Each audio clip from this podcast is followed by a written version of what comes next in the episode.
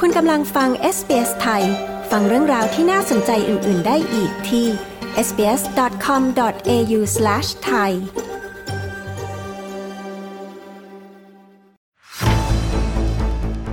ใครบ้างที่สารรัฐธรรมนูญเตรียมเชิญไปให้ข้อมูลประกอบการพิจารณากรณีดำรงตำแหน่งนายกรัฐมนตรี 8 ปีของพลเอกประยุทธ์ ต่อด้วยกรณีที่นักวิชาการเตือนว่าปีนี้ไทยอาจประสบน้ำท่วมครั้งใหญ่เหมือน 11 ปีก่อน รัฐบาลมีความเห็นอย่างไร และมีการเตรียมการรับมือน้ำท่วมใหญ่อย่างไรบ้าง ติดตามได้จากคุณยศวัตรพงประพาสผู้สื่อข่าวพิเศษของ SBS ไทยประจำประเทศไทยค่ะ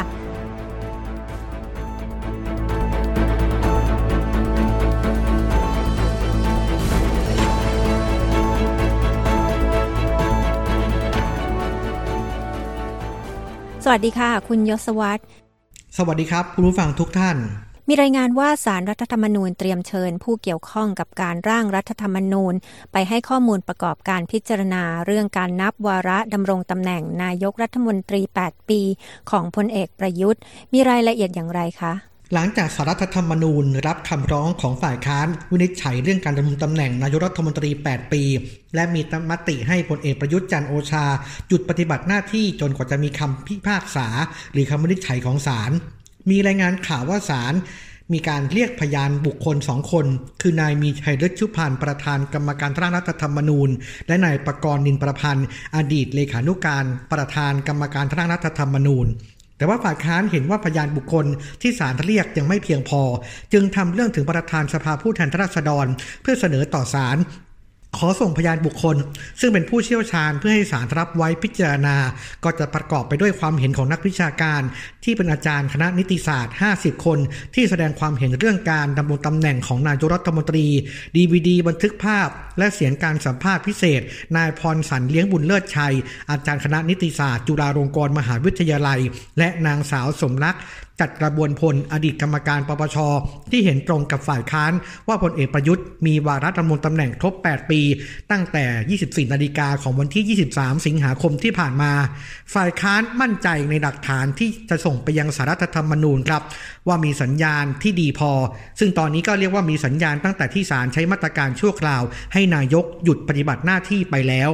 ขณะที่ฝั่งพลเอกประยุทธ์จันโอชาปรากฏตัวสู่สาธารณะครั้งแรกหลังสารรัฐธรรมนูญสั่งหยุดปฏิบัติหน้าที่ โดยไปทำหน้าที่ในตำแหน่งของรัฐมนตรีว่าการกระทรวงกลาโหม เมื่อวันจันทร์ที่ผ่านมา เป็นประธานในพิธีเปิดนิทรรศการอุปกรณ์ป้องกันประเทศ ที่ศูนย์แสดงสินค้าและการประชุม Impact เมืองทองธานี แต่ปฏิเสธตอบคำถามสื่อมวลชน มีรายงานว่าฝ่ายกฎหมายของพลเอกประยุทธ์กำลังทำคำชี้แจงไปยังสารรัฐธรรมนูญ กรณีคำร้องของฝ่ายค้าน เพื่อให้ทันกรอบเวลาที่ศาลกำหนดให้ส่งคำชี้แจง ซึ่งจะครบกำหนดในวันที่ 7 กันยายนนี้มีความกังวลจากนักวิชาการว่าปีนี้ประเทศไทยอาจประสบอุทกภัยครั้งใหญ่ดังเช่นที่เคยเกิดขึ้นเมื่อ 11 ปีที่แล้ว แต่หน่วยงานที่เกี่ยวข้องเสนอข้อมูลหักล้างใช่ไหมคะ มีรายละเอียดอย่างไรคะในเว็บไซต์ของสำนักงานพัฒนาเทคโนโลยีอวกาศและภูมิสารสนเทศ องค์กรมหาชน หรือกิสดาเผย ข้อมูลภาพแผนที่แสดงสถานการณ์น้ำท่วม ช่วงเดือนสิงหาคมของปี 2554 ซึ่งประเทศไทยประสบภาวะน้ำท่วมใหญ่ ซึ่งประสบปัญหาน้ำท่วมขัง 5 ล้าน5แสน9หมื่นไร่ และเมื่อเปรียบเทียบกับสถานการณ์น้ำท่วม เดือนสิงหาคมปีนี้พบว่าประเทศไทยประสบปัญหาน้ำท่วมไปแล้ว1ล้าน8แสน5หมื่นไร่ ซึ่งน้อยกว่าถึงราวๆ3เท่าตัวเป็นที่น่าสังเกตว่าปีนี้ประเทศไทยยังไม่เจอกับพายุแบบทางตรง ที่ผ่านมาเป็นการโดนพายุทางอ้อม ซึ่งทำให้ได้รับผลกระทบทั้งในพื้นที่ภาคเหนือภาคตะวันออกเฉียงเหนือและภาคกลางของประเทศ และขณะนี้หลายหน่วยงานหลักที่เกี่ยวข้อง มีการติดตามสถานการณ์น้ำอย่างต่อเนื่อง หากมองย้อนกลับไปเมื่อ 11 ปีที่แล้ว ซึ่งเป็นปีที่เกิดเหตุมหาอุทกภัยอย่างรุนแรง สาเหตุหลักเกิดจากพายุหลายลูกเคลื่อนตัวผ่าน และส่งผลให้ประเทศไทยได้รับอิทธิพลโดยตรง ยังไม่นับรวมถึงร่องมรสุมอื่น ๆ ที่พาดผ่านประเทศไทยอย่างต่อเนื่อง รวมถึงลมประจำถิ่นที่ส่งผลให้เกิดฝนตกอย่างหนักในหลายพื้นที่ ฝนที่มาเร็วกว่าปกติทำให้ปริมาณฝนตกสะสมทั้งประเทศสูงกว่าค่าเฉลี่ยมากถึง 35%ซึ่งในปี 2554 ช่วงครึ่งปีแรก เกิดปรากฏการณ์รานินญาที่ค่อนข้างรุนแรงทำให้มีปริมาณฝนมากกว่าปกติทุกเดือน เกิดน้ำทะเลหนุนบ่อยครั้ง ส่งผลให้การระบายน้ำค่อนข้างยาก และเป็นไปอย่างล่าช้า ขณะที่เขื่อนใหญ่ ๆ ทั้งภาคเหนือ มีปริมาณน้ำไหลลงอ่างอย่างต่อเนื่อง ในปริมาณที่สูงมากที่สุดเป็นประวัติการเป็นผลให้ไม่สามารถระบายน้ำออกได้ทัน เนื่องจากว่าบริเวณพื้นที่ท้ายเขื่อน ได้รับผลกระทบเช่นกันนอกจากนี้แล้วยังมีสิ่งกีดขวางทางน้ำมากมาย ทั้งจากธรรมชาติและสิ่งที่มนุษย์สร้างขึ้นนะครับ กลับมาที่สถานการณ์น้ำปีนี้